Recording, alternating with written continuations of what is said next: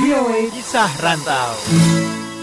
Halo pendengar VOA Kisah Rantau, apa kabar? Kembali bersama Dewi Sulianti dari VOA di Washington DC. Kali ini ada obrolan bersama Natalie Quick, warga Amerika yang berprofesi sebagai pengajar gamelan Jawa di Amerika.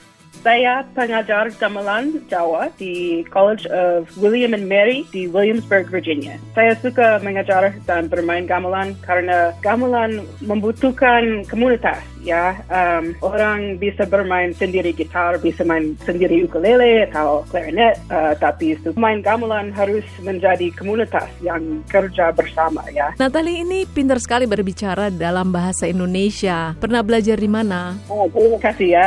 Um, saya masih belajar ketika saya tinggal di Solo saya mengambil pelajaran dengan guru bahasa Pak Lukman. Dia sangat pandai menjelaskan kata bahasa Indonesia. Selain itu saya belajar belajar bahasa Indonesia dari tinggal di komunitas saya di dekat isi Solo. Dan waktu saya bermain musik dengan teman dan guru-guru saya. Kapan Natali ada di Indonesia? Oh ya, saya tinggal di Indonesia selama satu tahun dari Agustus 2017 hingga bulan Juli 2018.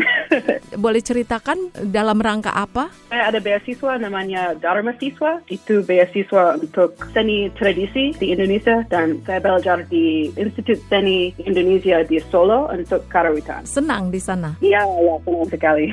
Natali tinggal dengan siapa? Saya tinggal bersama suami saya, Mas Edi. Dia juga ada beasiswa untuk pedalangan di ISI. Dan juga saya tinggal bersama teman saya, uh, Mbak Hana. Dia musisi keroncong dan dia ada beasiswa Fulbright belajar tentang keroncong dan tradisi yang lain. Selama di Indonesia, Anda pernah ke mana saja? Uh, ketika saya melakukan tour bersama grup keroncong rumput uh, sama Mbak Hana, saya pergi ke banyak tempat di Jawa. Bangka, Jakarta, Bandung, Semarang, Jogja, Pacitan, Surabaya, dan juga saya pergi sama suami ke Bali, ke Sanur dan Denpasar. Tempat di mana yang paling Anda suka? Hmm, there's so many. Uh, saya suka Solo, ada banyak teman-teman di Solo, banyak tempat saya suka di sana. Juga saya suka Bandung itu cuaca sejuk. Apa yang paling berkesan selama di Indonesia? Ada banyak momen yang tidak akan pernah lupa ya saya bertemu banyak teman yang luar biasa musisi dan artis waktu saya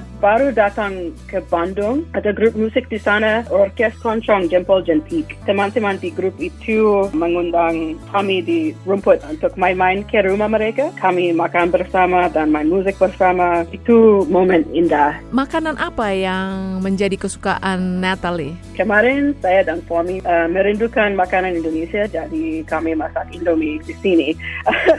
Tapi saya suka banyak makanan Indonesia. Di Solo ada nasi liwet, saya suka sekali rawan, martabak, saya suka rendang sapi, semua enak banget. Suka pedas? Oh, pedas ya, saya suka sekali. Natali mau kirim-kirim salam? Saya mau kirim salam ke teman-teman di Solo, grup Wayang Suket dan grup Wayang Sampah dan grup rock Kidung Kasih Etnik. Semua mereka artis luar biasa. Uh, kalau kalian pergi ke Solo, silakan nonton kinerja mereka. Dan juga saya mau kirim salam ke Mbak Saprila, Hana, Sabira, Mas Lukman, dan semua isi buddies di isi Solo. Dan juga Om Jason di Solo. Mas Aditya dan guru-guru saya di Institut Seni Indonesia, Ibu Penny Chandrarini, Ibu Muria Budiarti, Pak Prasa, dan Pak Dana Sujianto.